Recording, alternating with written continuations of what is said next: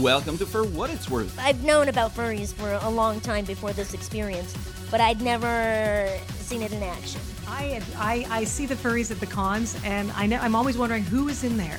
That's the first thing I'm wondering. Is it a man? Is it a woman? An introduction to and exploration of the furry fandom. Wait for just 1 second until you guys have pulled out. We're pulling out right now, so it's a slow process. We were so excited to bring you this episode, and we worked really hard on it. Oh yeah, and like the mechanism that makes the fire blow out of his mouth, that's probably $4,000, right? It was coming along great! I've had a potty emergency. Got one right now. When is the new Animaniacs? For 5.5 hours, I got a potty emergency. You know, bend it to the right here. But then those two fools, Rue and Tugs, took an arrow in the knee. Hello, everybody. We are back. And guess what? Tugs is in studio. Yes, he is again. Woo! Today, we're going to be talking about the wonderful topic of gratitude. Yay! But until we get to that particular point, first of all, I am Rue, and this is the lovely, lovely, esteemed co-host that wags around with his little puppy bear tail. Wow. Tugs. That's a lot of intro. Well, you wanted me to introduce you, right? I did. I just didn't know we were going to add 10 adjectives to the process. I'm good with this, though. I'll continue. And then we have the cheesehead. The cheesehead that has always been there for us, except for today. Delta! I'm just kidding, Delta! Hi, Delta! The inside joke for those watching at home is that he's wearing a jacket that says Delta like it's his name. So, Voss is here in the studio. In the airline. Listening to it from the air. And then we also have a guest, but we'll introduce that individual a little bit later.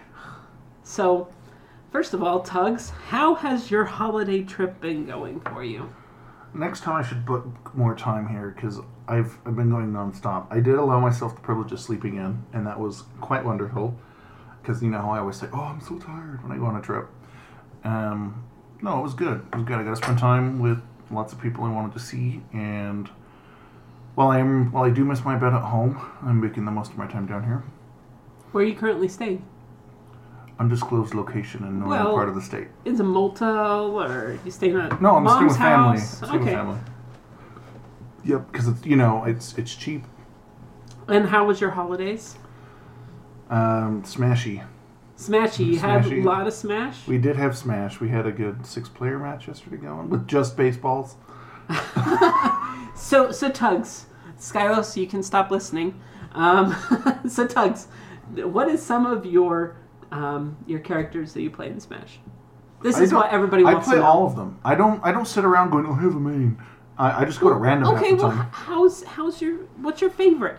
I really don't. It depends on my mood. I'll just play whatever I feel like. So you just love playing all the 6,000 Fire Emblem characters? Is that your favorite? I mean, they're not my first choice, but, if random puts me there, I really literally go to random half the time. Uh-huh. So, I try and be evenly skilled with everybody. I don't buy into this whole main concept, because I'm not a hardcore player like that.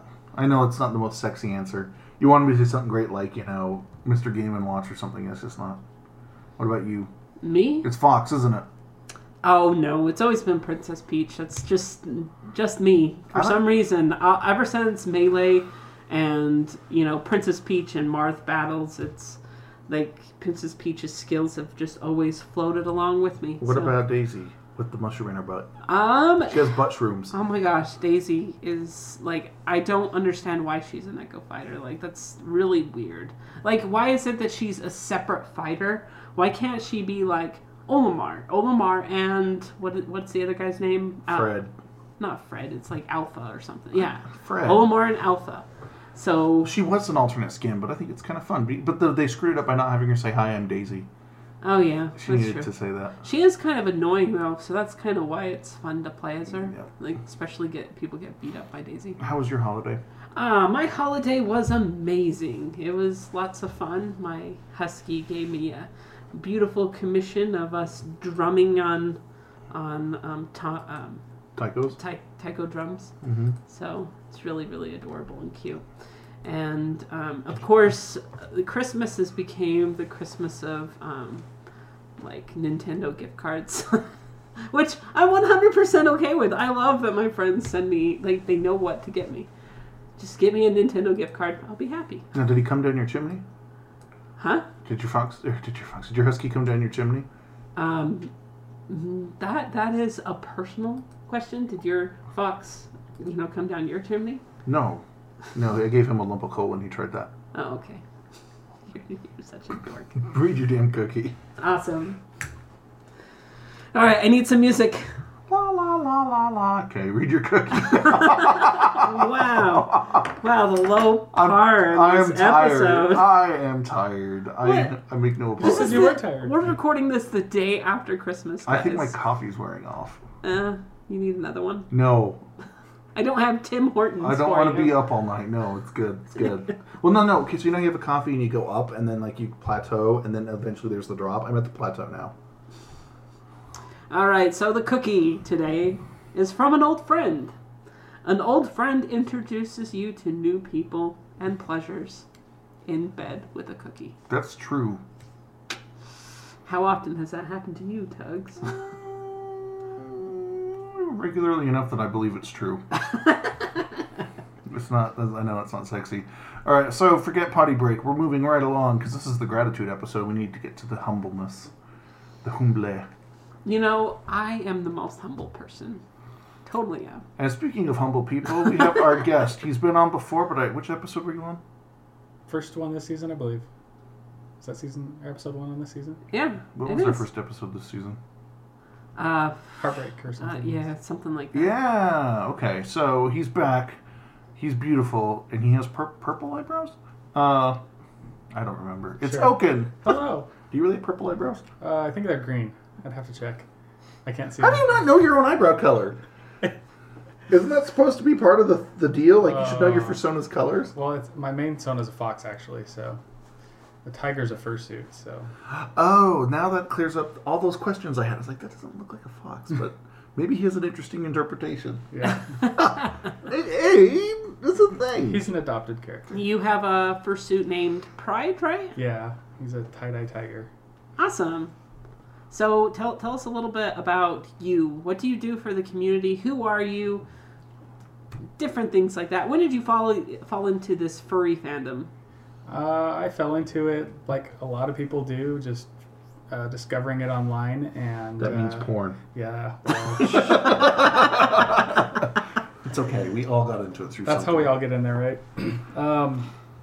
But, since getting involved in the local community, I've decided to help out and contribute.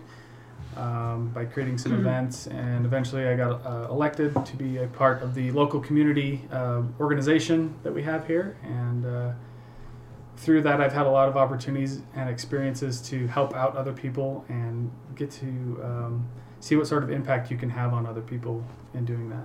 What's the community that you're a part of in Utah? It is the United Utah Furry Fandom. Awesome. Cool. And how long have you been doing that? 2 years. Cool. And you're about ready to expire in that? Yep. I'll expire here next month, so. Please don't die. I can't promise anything. I might be reborn. You never know. No, that's not a good thing for me either. So, we're not talking about gratitude, but we're getting to know you a little bit. Like, how was it serving those 2 years? How many people did you convert? Convert to furryism? Yeah. Oh, man. I lost track. I think the biggest, doing the meets and getting to meet a lot of different people from all different walks of life and understanding them and learning more about them and making an impact on their lives, because a lot of us come into the furry fandom not knowing who we are, what we like and everything, and it's a great safe space for people to learn those things. I've had a lot of people write me letters thanking me for just saying hello to them. And it's very humbling and very touching when that does happen. I feel it's appropriate for me to eat crow from time to time, and I'm happy when I'm wrong in these kinds of matters, but I thought you were mental when you decided to repair the community. But I'm happy you did. You brought it back together after it was fractured pretty badly, and you did the impossible, so my hat's off to you, and it's officially on the record now. Congrats to you for doing that. I think Oaken deserves something. He deserves... You want the clap? He deserves a clap. 1, 2, 3. No, but it wouldn't have been possible without everybody and all the support that everybody gives each other in our community. So. Well, and that's what I think that's awesome about you is you do see the benefit of, you know, you do see the things that people have done in the past, and you know that, you know, they have done something to be able to help the group. I think we had this talk a few days ago, Rue. You know, there may be people that I don't agree with or we don't see eye to eye on, but I think one thing that I'm able to see in them is, you know, the impact that they've had on, even if it's just one or two people, you know, that's all, that's what this is about. It's about those individuals and making a difference in their lives. So one quick thing before we run into our topic, you know, there's a lot of times that we get emails like, hey, I'm in this, I'm trying to figure out how to be involved in my community, or my community is struggling, different things like that. What would you recommend for them to do? If you're looking for one, the best places to look are Facebook, meetup.com. Sometimes you can just Google search and it'll come up with both of those, or if they have their own website. If you're looking to start up something, I actually do a panel at conventions sometimes on how to like host meets, but basically you want to do what you're passionate about. If that's playing board games or going on hikes, that's how you can find people and kind of do things together and build your own community. Cool.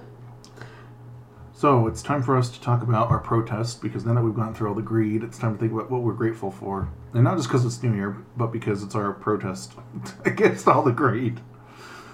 All right. Well, we've got a lot of emails from people. A lot of emails. So thank you to everyone who wrote in, and to those of you who sent your voice clips to us. We will be periodically playing those, and we hope you enjoy them too. But I think we should kick things off. I'm going to read Moss's email, and then we can go to the next one, which will be Kit's. So, Moss says, "Hey guys." No, he says, "Hey guys. This year, I have to once again say I'm grateful for my family and friends. And I know that's cliche, but it's true. They do so much for me, and some things I'm not even aware of. Not to mention my siblings who know me so well and don't judge me for certain changes that have recently happened in my life. I'm super grateful for your show. I feel like advice given on the show, conversations I've had on Telegram with each of you, have helped me to be more myself and involved with the fandom. I'm also grateful for my friends Trev, Surly, Lola, and Tucky. I'm grateful for all the deep and random as hell conversations we have on a daily basis, and for the help and advice and random doodles they share with me. I can say if it wasn't for them, I would be this far on the path to becoming the best version of me. I don't want to take up too much time, so I'm going to end this here. Thank you for all you do. Have a good holiday season, and Happy New Year, Moss." Well, thank you so much. Go for it. Okay. Well, you know, thank you so much. I'm glad that the show has helped you in some way or form. That's why we're doing this particular show, is to be able to help people out, because we know how much the community has helped us, and so we want to make sure that we provide some sort of a platform to help people find their way into the fandom. And if they have certain different questions, we're more than happy to assist and help out. And Moss, we appreciate all that you've done, and we still have your lovely mugs that you've sent us, so thank you very much for those. I kind of want we should make mugs of his little book of furry art, you know, the missionary piece. That'd be hilarious. That would be funny. So, no, I'm glad. Friends are the glue for me in my life, because I don't see my family very often, so I totally hear you on the friend thing. Anything you want to add? No. For what it's worth, it's been great for me too, so I have a lot of, you know, sentiment for what they said. Well, but what about your friends and family? Do you have friends? I do. Do you have family? Sort of. Well, let's start with your family. What are some of the things that you are grateful for with your family? You know, it's a tough topic for me, because, you know, I think a common thing for a lot of people in our community is a struggle with their families themselves, and so sometimes it can be hard to see through that. But, you know, growing up, my dad, even though I don't really get along with him now, he did give us a great space to grow up in and to live. He worked very hard at work and was always a provider for us, even through the hard times. So if I had to say one thing for that, that's what I would be humble for. I'm sorry, I'm bringing some stuff up, and if I'm going too far, please forgive me. But last night I watched Mrs. Doubtfire. I know this is completely random, but the reason why I'm bringing that up is because I know that your family went through a divorce recently, and that's something that's been a big struggle for you, and especially I'm sure that that's difficult for you through the holidays. And I know that there's a lot of furries that have gone through divorce with their parents. What recommendations would you give to them? It depends what stage you're in. I mean, when it's happening, it's almost surreal, right? It doesn't seem like it's true. Was it like always someone else's problem and never yours? Sort of, and I kind of like tried to like just separate myself from it. But then doing that too, you bury a lot of emotions too, and that for me came out later, and I think I would encourage anybody to, express your feelings, find a friend, find someone to talk to about what you're feeling as that's happening, instead of burying those feelings. So you're also the oldest brother, the oldest sibling. You get the birthright.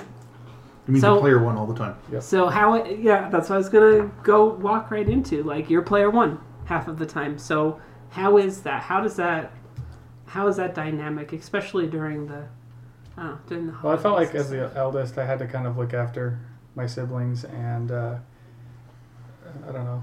That was a tough burden, and eventually I had to kind of just let it go and let my siblings live their lives and live their experience and work through their problems. You're all adults, right? Yeah. Yeah.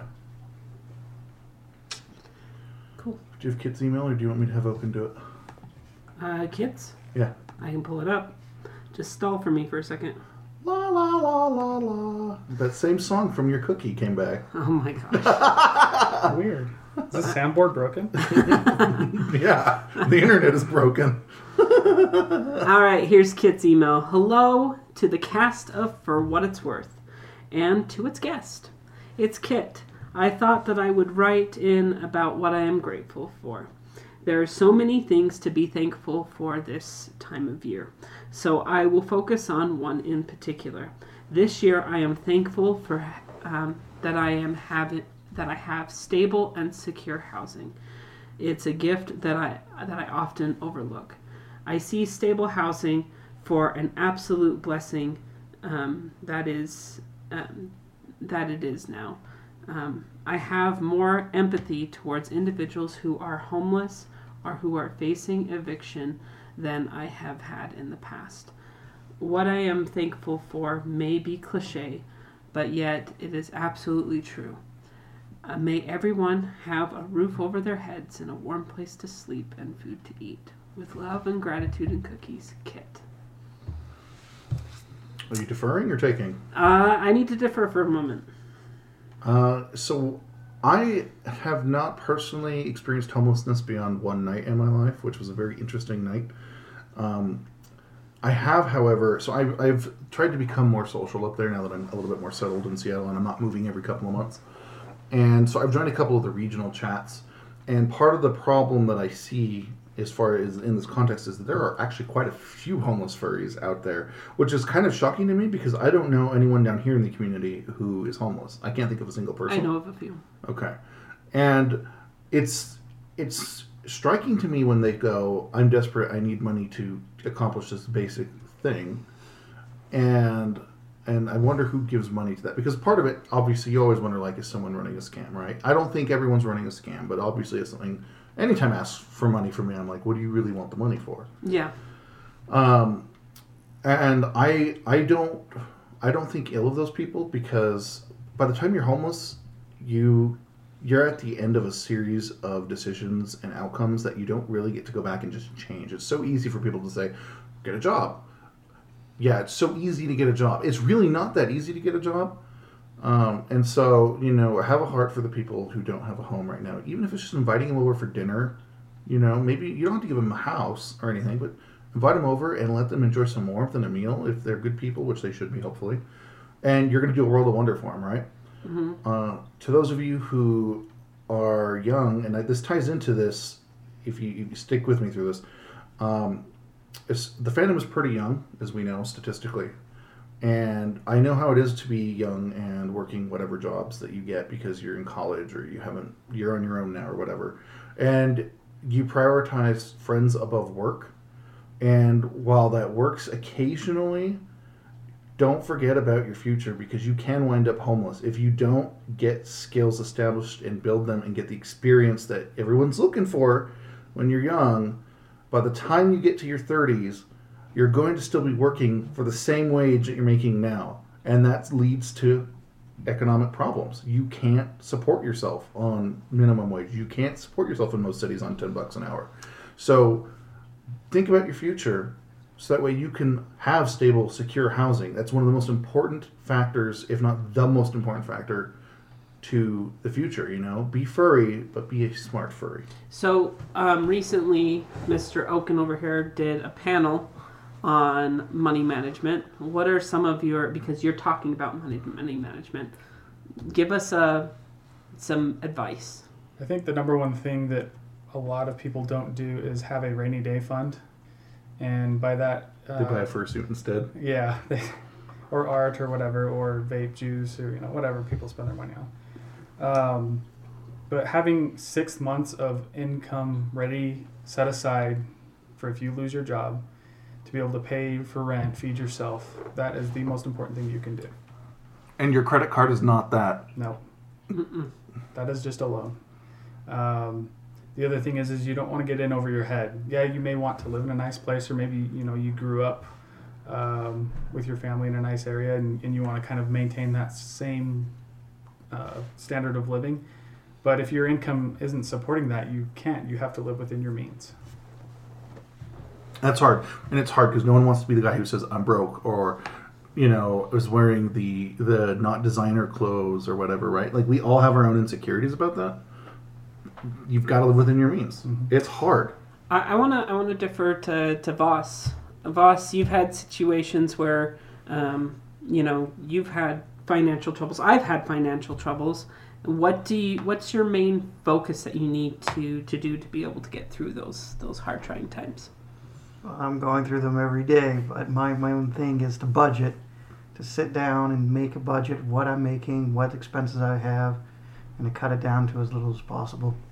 Like, for example, the other day me and you were chatting, and you, like a group of friends, went out to a great big large activity, and, you chose not to participate because of budget and finances. And so sometimes that's an example of you need to, have your priorities. Was it hard though? Yeah. It doesn't feel good, right? It never feels good to say, all my friends, you go have fun. I'm just going to stay here in my room. But you do it because in a few years it'll pay off, right? That I can get myself back into where in the green, as it were. I like green. Green, it's the green you need. All right, I hope that didn't become too soapboxy because we're just trying to help everyone have stable housing. But I did want to go back to this email. I do want to let you know that your email was very simple and very heartfelt, and I really appreciate you sending that in, Kit. I think that's something that a lot of us take for granted, is the fact that we have a safe place that we live and that we have food, and that's a lot of things that some people don't have, and we have those basic necessities. We have something to plug our laptops into, different things like that. And not that laptops are like the most important thing out there, but you get my point. Having a computer at this point is a necessity. A cell phone is a necessity. While people think an iPhone is like this luxury buy, a smartphone is not at this point. You need to be able to email people, and you need to be able to be emailed to get a damn job at this point. So phones aren't luxuries anymore. Even basic, just slow data and email is a thing people need now. Yeah. All right. Moving on, Kit. Thank you for the ident and the email. Ident coming later. I'm foisting this email on you, Oaken. All right. So this is from Moyer, etc. I'm trans and going into 2017. Hormone replacement therapy wasn't working to reduce testosterone levels. My endocrinologist recommended I opt for surgical options. I did that near the end of 2017, though I'll admit I was anxious about taking such an irreversible step. A year later, I'm very thankful and regret nothing. I have fully recovered and am glad that last year Moyer got the surgery. Pass or defer? Or pass or keep? I'll let you guys start that one. I've had a couple friends this year that actually managed to get through surgery. And they're really, really happy that they did it. And it's interesting to kind of see the change. Like, it's one of those things where you're like, oh, I'm never going to do this. And then you finally do it, and you're like, this is amazing. And it's actually really fun to see. So I'm glad that that people are actually starting to get access to these surgeries and changes that they want to be their authentic self. It's important. I think the one thing for me that kind of made me realize how trans people feel actually comes from the... what was that TV show? The fashion TV show, the Fab Five. Queer Eye. Thank you. The Queer Eye show. They had a trans person on there, and the way they described it was, this was previously a female, and every time that they would hug someone, they would feel their chest touch the other person, and they were reminded every time that they did that those were there, and that didn't jive with them. That wasn't who they felt they were. And just getting that perspective really helped me understand what those people go through. And so to read this email, it's a lot more easy to sympathize with how they feel. I've recently had a correlation that I've been thinking about. We have a friend that's been on the show several times. His name's Yuryu, but we've talked about Yuryu and the fact that he is an otherkin, and what otherkins believe in is, or Therian. Well, otherkin and Therian are different. I understand that. He's an otherkin, which he believes that he is a dragon, and I know that seems to be a little bit different, but it's somewhat the same thing. Like he basically has situations where it's like he doesn't fit. Yeah, he doesn't fit within his own body. And so therefore, every time he looks in the mirror, it's not matching what he feels on the inside or what he knows that he is in the inside. And so I think otherkin have some of the same issues as what a trans person goes through. I know that I need to tread lightly there, and I'm not trying to offend anybody, but it's just the whole fact of it's the same situation where you look in the mirror and you see something different than what you are. Well, I think you're right in the sense of authenticity, right? Like, you can be your authentic self. Yeah. That's my new phrase this year, by the way, authentic self. Well, because it's pretty specific if you think about it, right? Like, you want to, you're a man, but your body is not that one of a man, then... Getting the body you want is, or really are, is important. Hey, right? I'm going through that now. I mean, I guess, really? I guess if people, body are you getting? I guess if people come up to me and say, "Hey, are you transitioning?" Technically, I guess I am because I've been taking. You're transitioning from a boy to a man. Yeah, basically. Man. I mean, I have the lovely lunctious lumps, and you even comment today. You were like, "Rue, what's happened to your boobs?" Guys, he doesn't need a bra anymore. I'm concerned. Like, what am I going to play with? Oh my gosh! Toys R Us went out of business. Your boobs are gone. What am I going to get? I'm turning into a twink. Just kidding. No. Eventually, I'll get there. But that. Is one thing that we're going to go into eventually things that we're grateful for. That's what, this is the moment to bring up is that I'm grateful for my health. My health is currently, getting a lot better over time. And I've been going to classes to help, reduce weight and stuff like that. This year, I have lost 25 pounds. How long have you been trying? How long have I been trying? All year? That's really good. Yeah. I mean, it's still really good. I just guess that was like the last 6 weeks. Thank you. And hopefully before the end of the next year, I would like to see myself under 200. So people that are listening, check in with me and say, hey, Rue, did you meet your goal of, you know, being 200? If Rue gets to under 200, he will shoot a swimsuit calendar for the show. And you can buy it so we can raise show funds. I'll just have cookies all over. I didn't say that. It was a pool full of cookies. I didn't say what kind of calendar, did I? You can wear like your cookie dress. I don't have a cookie dress. We'll borrow Keo's. I could have a cookie kilt. That would be funny. And you're like, ooh. Oh my gosh. So let's do that now. What are you guys grateful for? What's happened this year that you're grateful for? Do you need a minute? I was actually thinking about this because I knew we were going to do this. I'm grateful for probably what I think I said I was grateful for last year, which is a stable roof over my head and an income that allows me to live a lifestyle that is reasonable for where I'm at. You know, like, I like that I can, you know, buy my husband a nice Christmas gift or a birthday gift, or I can buy my parents a gift, you know. I like being able to pay it back to the people who got me where I am. I think that's really important to show gratitude. And the other thing that I'm appreciative of is my health, because I am not a spring chicken anymore. I miss my 20s.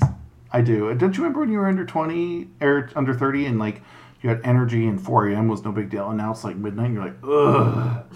Yeah, I'm not the only one who feels that way. I remember being a missionary during that time, learning how to ride a bike on mission, and falling several times and running in front of vehicles and stuff like that. Yeah. But I'm grateful that I have access to healthcare, that I can fix things that need fixing before they become worse. Because at this point, if I don't get my shit together, I'm fucked. It is so important in your 30s to have healthcare. You need to get to that particular point. From your 20s to your 30s, that is when you need to be working on making sure that you're in somewhere that has a good healthcare. I swear by the time, like, you go 29, midnight, 30, your boobs lock in. Like, they're there. Like, it's so much more work to get them gone. But, like, you've got way more physical stuff going on that lets that stuff adapt faster in your 20s. But your health is important, so I'm glad that I don't have any critical things that are going to make me sick. I think the problem is between the 20 and 30s, a lot of people are just in this stage of, like, I'm going to live forever, and everything's great, and then all of a sudden, like, your doctor's like, you have diabetes, and you have a tumor, and then you're like, my world is on fire! After you turn 30, you pick up a pill every decade. That's just how it is. I know. And then you have to take medication every day. It's like, I'm old. I have to take meds. I'd probably say I'm grateful for my family and friends, which I kind of lump together. I've loved that my family is accepting of me and my husband. We can have Christmas together, which is if I told myself 10 years ago that was happening, I'd kick myself in the nuts. And then, you know, my friends. I've reached the point in my life where, like, pretty much 99% of my friends are furry, and I'm 110% good with that. I like that. I often sit around thinking, man, the fandom's been wonderful to me. My whole life is based around it, and I'm really okay with that. I love it. My family over the holidays were so concerned about me and my husky. Like, they were just so concerned about... we had this family party that was going on, and there was this individual that was going to be there that they felt like was going to cause an issue between the two of us. And my mom actually said the statement, all I care about is my family. You and Shelby you and your husky are, let's do this again. You and Kura are my family. So. How did that feel? It made me feel just... Did you cry a little? Because yes. I cried the first time it happened to me. Yeah, I absolutely cried. Because there's just so much pain. And so many... And that's all you want to hear. That's all you want to hear. You know, you grow up having this feeling that my mom and my dad are going to love me no matter what, you know. That they tell you that. And then reality sits in. And then reality is that they want you to be a certain way, or they, you know.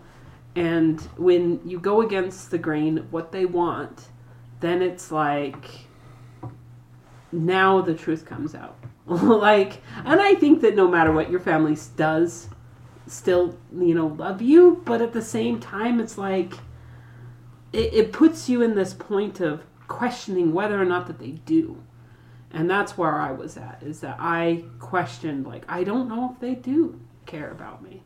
And even though that they said that they cared about me, and, you know, they said positive things, I didn't believe it. I know we need to go to Oaken, but before we do, tying into that, I think I mentioned this on the show, but I'm going to say it again for posterity, which is, when I started therapy, I had the same pain that you did right there, and we talked about it for a long time, and the ugly truth is there's no such thing as unconditional love, period. There isn't. It doesn't exist no matter what. Your parents are supposed to love you unconditionally, and they try. They're human beings with flaws, just like everyone else. They have limits, right? Like, and if you want to think about it in a certain way, you can go, well, you know, your mom may love you, but if you became a murderer and a pedophile, she might actually not want to really associate with you. She'll miss the way that you were. Yeah. But, you know, that's an extreme example. But what I'm getting at is everyone has a limit, right? Hopefully those limits are reasonable, but they're not always going to be. And they don't get into, I mean, they made you, right? But they obviously wanted to get something out of it. The feeling of passing on their genes and their legacy. So it was never a selfless, unconditional thing. And that's okay, though. That's okay, because if you realize people have limits, and you work with those limits and try and reason with them, you have a much better chance of being happy overall. So for me, I'd have to say one of the biggest changes in my life this year was moving in with a new person, just a friend, a new roommate. Individually, we are both much more compatible than I was with my previous roommates, just in terms of how we get along and how we deal with, you know, each other's isms. And that's been a very positive change for my life this year. And I'm very grateful that... My roommate is my roommate now. How important is it to have a household that, like, functions in a way that you need it to, though? It's very important. Like, I won't say who, but I have a friend, and they were talking about, like, they have a bunch of roommates, and some of them are up all night because they work night shifts and stuff, and how disruptive it is. Mm-hmm. And was it like that for you before? It was more just personality, I think, was the issue. Mm-hmm. You know, I still like those people, and I still consider them friends, but, you know... They're better friends than water doesn't mix with oil sometimes. But, you know, I feel like my new situation, things are much more compatible, and that makes my headspace more clear. I'm much happier day to day, and I'm not struggling with things every single day, so... The other thing I thought of that was big for me this year that I'm very grateful for was, so in 2015 I came out to first my brother as being gay, and then about 6 months later I did with my mom. And they were both very supportive of it, and I asked them, you know, to not tell the rest of the family because I don't feel like my dad's capable of handling that. And I wasn't sure about my sister at the time, and she was living with him. And so I didn't want to cause problems there. And so late last year, I told her about it. And about the middle of this year, I actually talked to my mom about me being a furry. And I know the For What It's Worth wisdom is you never do that. You don't come out about it, but you can share that you're into it. Yeah, and how my mom received that, it had just been wearing on me for a long time because I felt like I couldn't talk to her. I couldn't tell her all the fun and good things I was doing, you know, at conventions and with the community and the difference I was making. And once I got to do that, and then I, you know, got to tell her those things, I was very happy with how she responded and is very supportive of me now, and I can talk to her about those sorts of things now. So this is now For What It's Oaken. So what? So For What It's Oaken, what does For What It's Oaken say about talking to your parents about being a furry? You're mean. I know I am, but I'm lovable. I think like you say. It's just something you enjoy. It's what makes you happy. And honestly, kind of what it got to the point for me was if this person can't accept me for who I am, and all the difference that I'm making, then that's just too bad because they're going to have to live with it. Does that tie into the whole authentic self angle apparently I'm pushing tonight? I think so. Well, on that, I think it's time to take a quick break, and we'll be right back. We're going to have some patron worship. Oh, shit, I should do that. And then we'll go right back into our mailbag. Lovely topic of gratitude.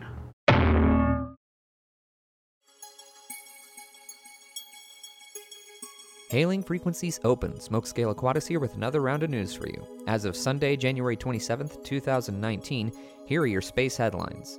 It's been a little over a month since the last update, so we're going to do a lightning round. Stand by for action.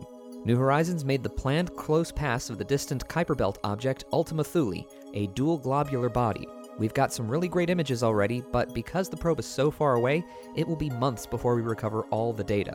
OSIRIS-REx successfully completed its orbital insertion burn not long after New Horizons made its close pass.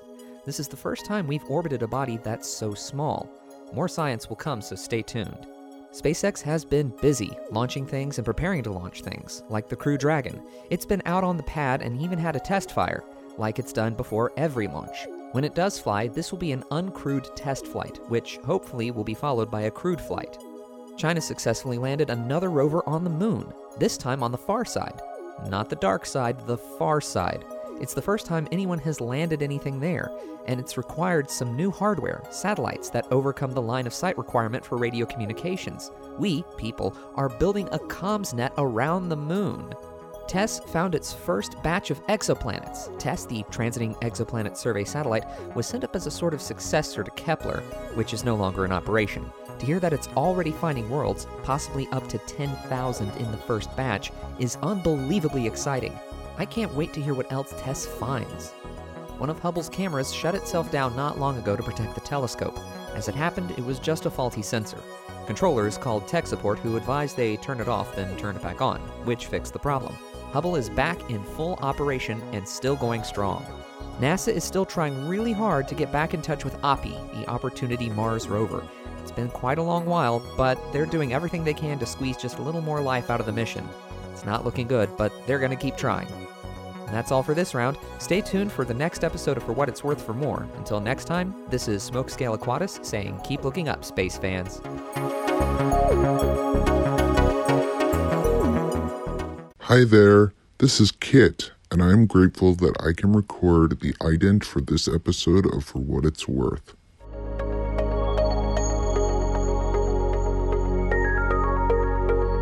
Hello, and welcome to Get Psyched with Dr. Nuka. Why don't we go along with the group and do what they do? A while back, I told you that there were actually two reasons we conform. The first reason is because we believe others know something we don't. It's why if you walk down the street and see a bunch of people looking up, your first instinct is to look up and see what they're all looking at. This is called informational conformity. The second reason we conform is the subject of today's episode. Normative conformity is going along with the group because we don't want to feel left out. At first glance, it sounds like something we do back in high school, right? All the cool kids are doing it, so we want to do it too. Well, as it turns out, we never fully outgrow this tendency, and for good reason. When you consider the fact that humans evolved as a tribalistic species, it kind of makes perfect sense that we'd evolve a tendency to go along with the group. Stand out too much or make yourself kind of a nuisance, and you'll find yourself wandering the Serengeti by yourself. Being too different is likely to ruffle a few feathers, so to speak. But if you find yourself thinking, hey, I'm not the kind of person who conforms, well, you're not alone. A psychologist by the name of Sheldon Solomon also believed that the average American wasn't prone to conformity or peer pressure. When he saw what had happened to Germany during the rise of the Nazi regime, Solomon was convinced that certain cultures, like Germany, were hardwired to conform, while others, like America, were all about encouraging people to do their own thing. To test this, Solomon set up a simple and now famous study. He rigged it so that you, the participant, were always the last one to arrive at the study. Because of this, you always sat at the end of the table, position number 8, with 7 other people sitting on one side of you. The others, unbeknownst to you, were all actors pretending to be participants in the study. Now your task in the study was about as simple as it gets. The researcher would hold up a card with 4 lines on it. Everyone's job was to look at the line on the left and then say which of the 3 lines on the right, A, B, or C, was the same length. It was designed to be virtually impossible to fail. When they did the task by themselves, more than 99% of people got the right answer. This will become important in a minute. And so the study starts. For the first card, the right answer is clearly A. And sure enough, you hear 7 other people say in a row, A, and then it's your turn and you say A. The next card, the answer is clearly C. And sure enough, you hear C, C, C, C, C, C, C, and so you say C. This goes on for a while until something interesting happens. Eventually, the researcher pulls out a card where the answer is obviously B. One by one, however, you hear every other person before you say A, and then it's your turn. What do you do? I mean, the answer is clearly B, you're staring right at it, and yet 7 other people have just given a different answer. You've probably figured it out by now, but the actors were all trained to give the wrong answer on this particular trial. The question was whether or not you, the participant, would go along with them and give the wrong answer even when you were literally staring at the right answer. The results were surprising. More than 2/3 of Americans knowingly gave the wrong answer at least once during the study. And how do we know they did it knowingly and not because they didn't know what the right answer was? Because remember, the task was designed to be simple. People got it right 99% of the time. So it wasn't that these people didn't know what the right answer was. They intentionally gave what they knew was a wrong answer just because they saw everyone else doing it. They didn't want to be the odd man out in the room. So what does this mean for the furry fandom? Well, no pun intended, but you're likely to see all sorts of copycat behavior in the fandom. Whether it's people picking a popular persona species or jumping on a bandwagon when it comes to social media trends, people are hardwired to want to fit into groups, and that means not wanting to rock the boat or stand out too much. To be sure, there are times when conforming is annoying, and there's even times when it's downright immoral to do so.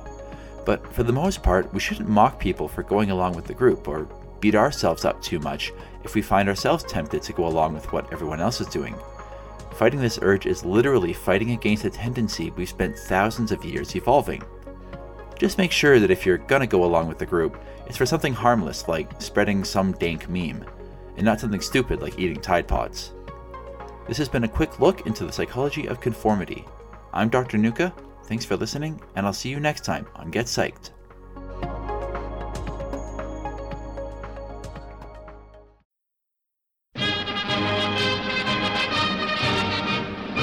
You're listening to For What It's Worth, brought to you by For What It's Worth brand pants. Yes, For What It's Worth brand pants again. Put on a pair, you're indecent. Also, it's cold out. Do you want to freeze your naughty bits off? Good lord. Also, please consider contributing to the Patreon campaign. That way we can keep Roo and Tugs in pants. No, Roo isn't a girl, so he doesn't wear skirts. Not all the time, at least. And Tugs will need his to be sized to fit around his preferred undergarments. Clothes are expensive. By contributing, you help keep the show decent. Right, like it was ever not indecent. For What It's Worth brand pants. You know the tagline already, so go on, get at 'em. And welcome back. We hope you enjoyed going to space. And we will continue this episode. Thanks for joining us. Have a good night. No. Amen. No. We also wanted to be sure that we thank those of you who sent in voice clips. We have one from Rye. We have one from Dusky. And although we did thank Kit, thanks again, Kit, for the ident.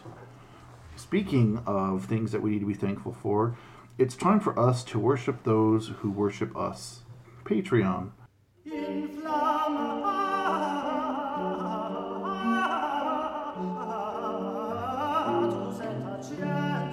So, we want to be sure to thank those who support us and allow us to do things like pay for the editing suite now that we are paying for so that I don't have to edit the show.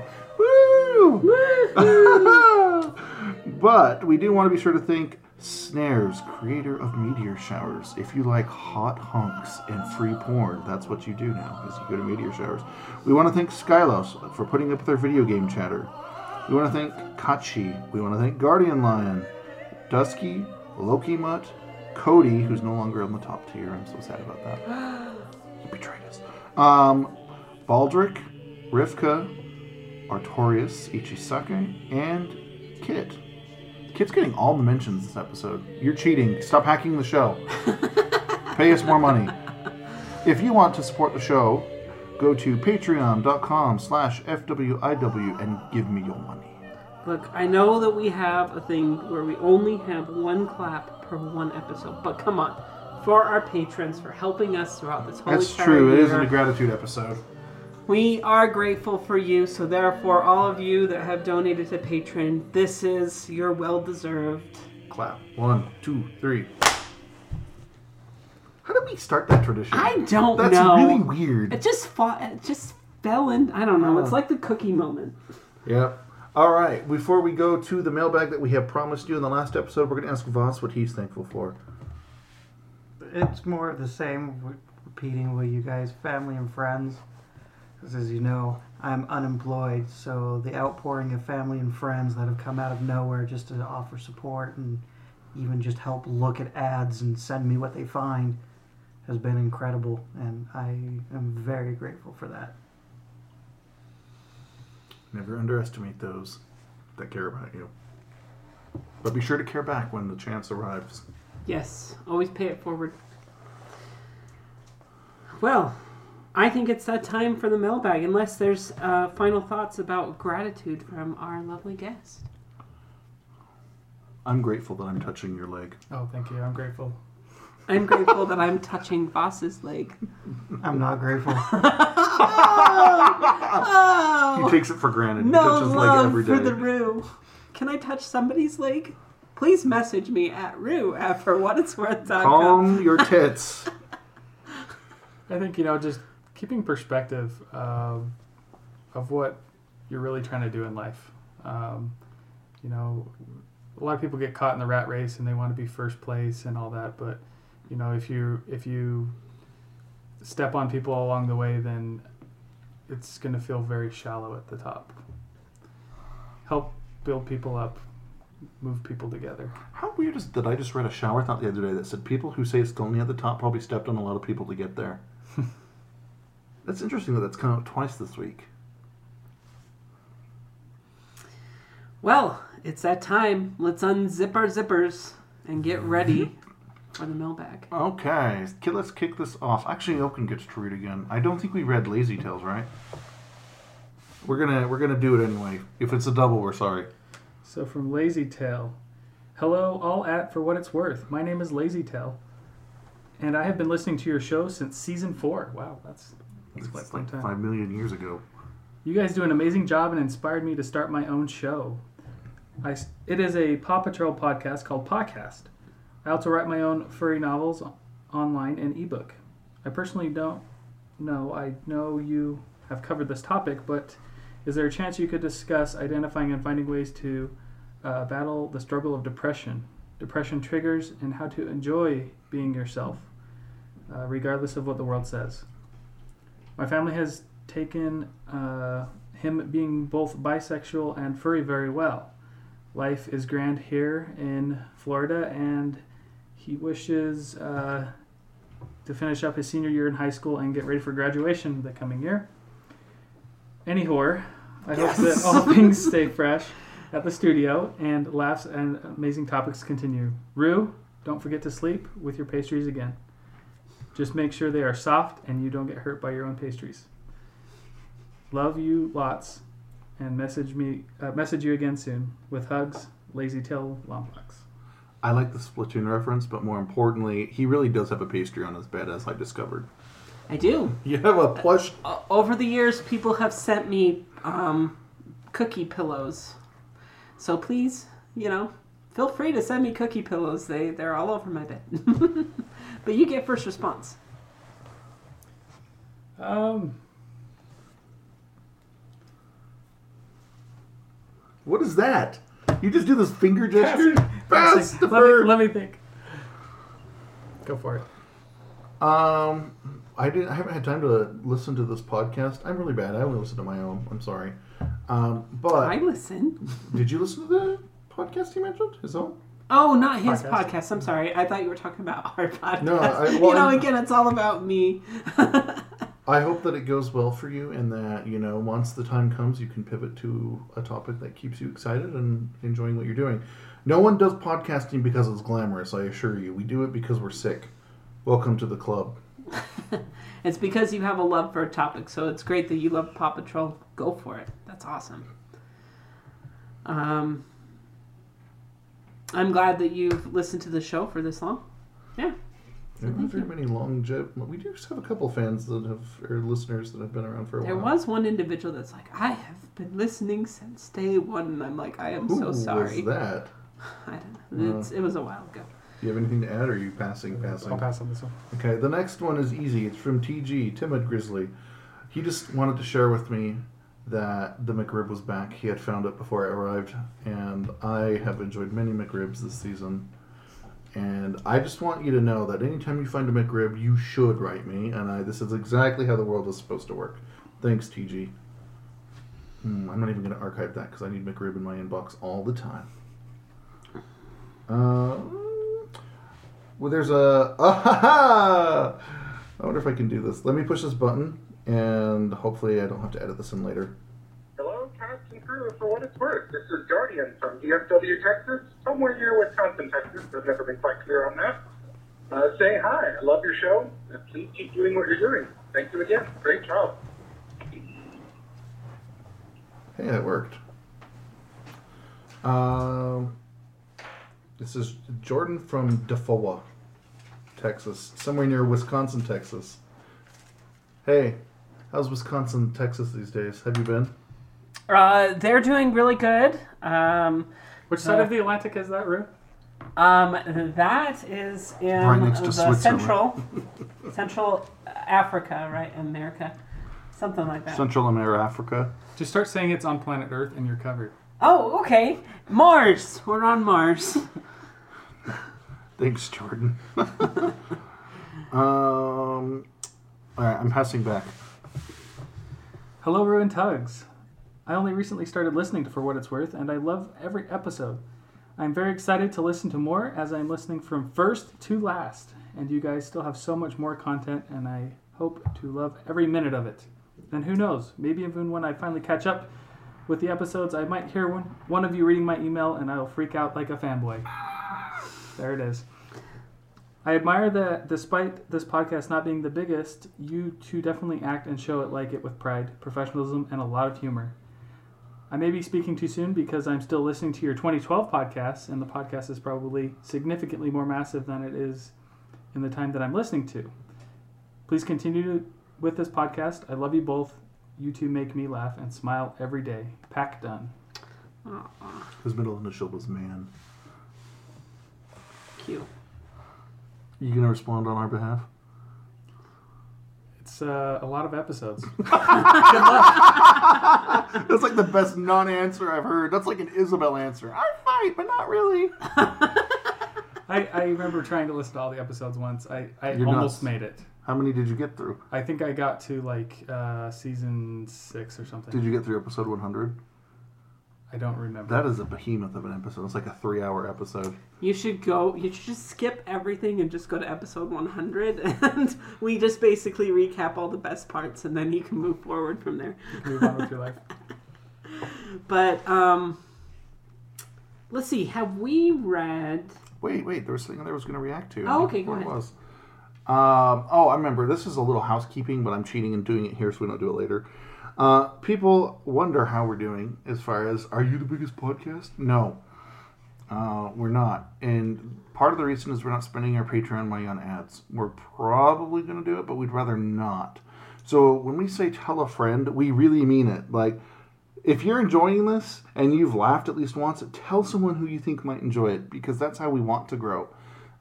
We've been flat for a while, but we're not doing this because we want to be famous or anything. We do it because it's fun. I'm not going to lie, though. We do like it when our numbers go up. So please help our numbers go up so we're not shouting into a tin can. Well, and I think, too, like when I was going through the episodes, like this person is,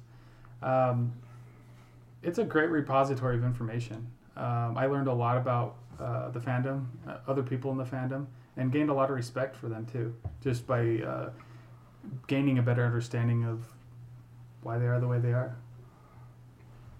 I'm experiencing emotions. Be quiet. I'm getting warm fuzzies. I love you, Tugs. It's so different having you in studio. Like, I know we've already said the grateful things, but oh my gosh, let me tell you, it's been great to have you here for these last two episodes. Like, in person, it's different. I'm not saying that we can't do it with the studios apart. It is different, though. It's nice to have you here because I see your smile, I see your lovely face, and yeah. See me in a year, my face will look gaunt, and it won't be fat. It'll be great. Did we happen to read James? Oh, hold on. The fortune cookie one. Jacob Kahn. Oh no, that was the next one. Okay, go ahead. Or I can read it. Hey guys, I know it's been a long time, and I know that you don't recognize my emo. I am a furry formerly known as Maverick Collie. Bullshit, I remember you. I used to be an avid listener, but life caught up, and I had to hide my furriness a bit more. But now I'm 18 and free adult. Sort of the same thing. Also, I revamped my Sona to better fit my personality. Remember, you can only do that once. It's true. I am now a Boston Terrier gal named Jackie, and I've included some of my most recent art. On another note, bills are coming up, and I'm in a desperate need of money. So if you could give me a shout out for my writing commissions, I'd be super grateful. I have a journal post on my FA under the username of Maverick Collie 123. Never figured out how to change it. You can't. Also, for the first three commissioners, I'm offering 50% off on the final price. If you'd also plug my KOFI page. Coffee. Coffee. Sorry. I'd be super grateful. Anyway, I wanted to thank you guys for everything that you've done for me over the years, and I intend to start listening to your podcast once more. Well, shoot us an email. If you heard us read your email, then we'll test that theory and see if you have been listening. So I have a question. If you're allowed to change your Sona once or revamp it, are you allowed to change names? Or how many times can you change names? Well, here's the thing is if you change your fursona and or name or both, you're a dick. Like, because now everyone has to start thinking of you different. And, like, I say that half-heartedly, you're a dick, but it's kind of hard for people who have known you a certain way for years and years to change. So be considerate of other people. Be yourself. But if you're going to change who you are every 5 minutes, you don't seem very stable. Honestly. Like, give it thought. It's a big change. You're changing the box that is you in my brain. Honestly, my personal opinion is if you're just barely starting in the fandom and then you... Like, you have a fursona for a day or two, and then you're like, no, that doesn't work. I'm going to switch to something else. That's not considered to be your one. No, you're in your exchange period. It's when it's, yeah, you still can return it. You have the return policy still. Yes. You have your 30-day return policy, but you can make one exchange in your lifetime in the fandom, and then after that. This is the Kirkland signature fursona policy. After that, you are stuck with that. No, we're just joking. That's just something that, you know, that's a for what it's worth rule. It is, and the one I try and live by. I'm not changing species again. I'm done. Yeah, you changed once, didn't you? That's it. So I technically have one ability to change. Yeah, you could become like Roo the Narwhal, and it would be wonderful. Man, I just want to have a great big huge horn. And like your tusk would be made of cookie dough. Oh, no. Now somebody's going to draw that. Rue is a narwhal. Retro, I need you to take care of this. With a cookie horn. Cookie horn. Or the horn will have cookies, like, stabbed through it or something. No, you would have a cookie horn with cookies stabbed. He hunts for cookie fish. The cookie fish. Just read. All right. So this is from Hayden the Fox. My advice for everyone going through depression or suicidal thoughts is to just talk about it. The worst thing to do is silently suffer. Some people can help, or at least very talk to you and let you know how you feel. And I've had people in my life take theirs before I knew what they were going through. At least that's my advice, to make it through something, make it worth something or not. The choice is yours. It's a very difficult topic. In my short time in the fandom, I've seen a little bit of that, and the best thing you can do, like you say, is reach out to your friends and talk to them, let them know how you're feeling. So, give me this. If you're in a position, like I'm putting out a scenario for you. So somebody comes to you and says, "I'm going to commit suicide." What do you do? The first thing I do is I give them the hotline. Okay. Because that's the people who are trained and qualified to help them in that situation. And often that happens online, and so it's not like you can directly help them. If it's in person, I think it's a little different, right? You can talk to them and help them through it. But I guess in the context of, like, somebody just messaged you on Telegram and telling you that you're going to do that, that's about all you can do, and call the police. So what do you do if you don't know their name? Because that's what happens so often in the furry community. It might not even be about the topic of suicide. It could be, somebody at a I don't know, something has happened to a friend of yours and needs medical attention or something like that. You don't know their real name. What do you do? Give them what information you can. I mean, that's all you can do. Are you driving at don't make it your ultimate responsibility? They're going to do what they're going to do. Is that what you're doing? I'm just trying to bring up a general topic. Well, no, it's one of those things where, like, if someone came to me and said, "Hey, I'm going to kill myself," I'd wonder, who the hell are you? But after that, I would wonder, do I know you enough to get you help, or can I not? Because I can only do so much, right? And I just have to tell them, look, call, get help, and after that, it's on them. I'm not responsible for them. I can't be. If it's in person, or if I know where they live or something like that, and I have enough information, yeah, then I'm going to get a welfare check put in. So let me add a little bit more on here. Let's say that you're an organizer for a group, and they come to you and say, "Hey, I feel like I can trust you, and these are the thoughts that I am having," and you don't know their real name. What do you do? Well, at that point, if they've come up and talked to me, is that kind of what you're getting at here? Is this in person or online? Online. If it's online, all you can do is give them the suicide hotline, and that's really all you can do. If it's Twitter or Facebook, I know you can report it, and they'll step in. Cool. Sorry to give a weird moment there. Just, I know that a lot of furries go through situations like that. It's important, and it comes up a lot. Mm-hmm. And a lot of people just don't know what to do. Yeah, it's true. I thought we had an email for this somewhere in here. Maybe I'm nuts. He just read one. No, there was another one about it. I know that we're playing another episode on this topic soon. But I will say this. When we did this topic last time, I remember one of those ladies who were so wonderful for coming on said, "There are no secrets when it comes to life and death," and I actually have adopted that. Like, I do say that all the time. Like, look, someone's like, "Can I tell you something?" He goes, "Yeah, but I just want you to know if it has anything to do with life or death, I will tell people. There are no secrets when it comes to that." And so far it's worked out. Yeah, I've called the police once or twice to get someone help. But no regrets, though. They knew what they signed up for when they said, "Can I tell you something?" Yeah. So... any other emails that we have in the lovely mailbag? So many. This one's from... I don't have a name. I'm going to go anonymous just to be safe. Said, "Hey, I was just wondering about the furry fandom. For a while I've been hesitant to join. The reason for that is that I was exposed to the sexual side of the fandom around 2013 and I was 14. Because of that, I became addicted to furry and SFW art. I still have this problem, and because of it, I form a love-hate feeling for the fandom, and I don't know what to do." I did reply to this. Will you read your reply? Yes. Because I think it was spot on. Yep. And I said, "That's a loaded question, and I'd suggest the source of your guilt is external to the fandom. You are who you are, and you like what you like. It's okay to be you as long as you don't hurt anyone else. It will all work out in the end." What's your thoughts? Just what Tug said there. I mean, I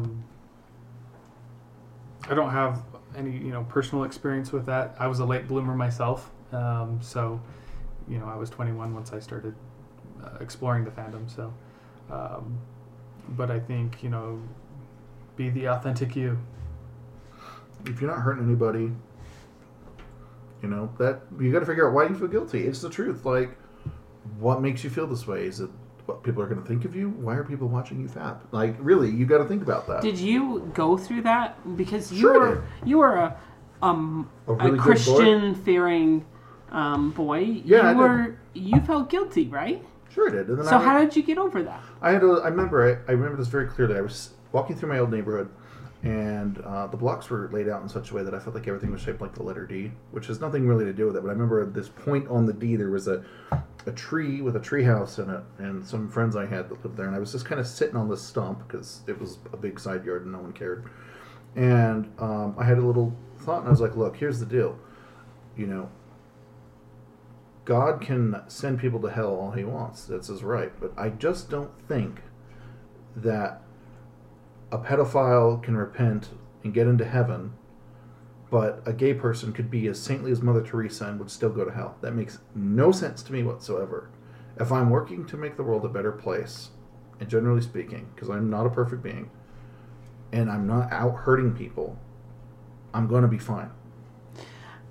My question to you guys is how does pornography or furry porn, we'll say furry porn, we'll keep it in that context. How does that hurt anybody? Because some people say that real porn does hurt, like female image, different things like that. But let's talk about furry porn. Does that hurt emotionally or? I don't think the answer is black and white. Nothing in life is really that black and white. It's dependent on the person, the relationship they're in, and what their needs are. Some people are into stuff you can't do. I mean, there is such thing as addiction. Like, if you are just thinking about porn at all points in time and you can't think of anything else, then you may be addicted, and that might be a problem. That the main thing is there's moderation in all things. You have to have moderation in everything. If you're just looking at furry porn at all points in time, yeah, you probably have a problem, and maybe that is something that you'll need to kind of work on and try to find some help with. But overall, my personal feelings is I dealt with that guilt a long time ago, and I think it's just stepping into your own self. You know who you are. You know what you want to be. That is why you created a fursona. Your fursona is your ideal person of who you would want to be. And, the main thing is just learning to become comfortable in your own skin. You can't control what you are into. You can control your urges and different things like that. You can work on things, but, overall, you can't control whether or not that you are gay or you're straight or whatever you're into. Well, it's like Wanda Sykes said, right? All the straight people in the audience today said, I'm going to suck a dick today, but I don't think I will. It's not a choice.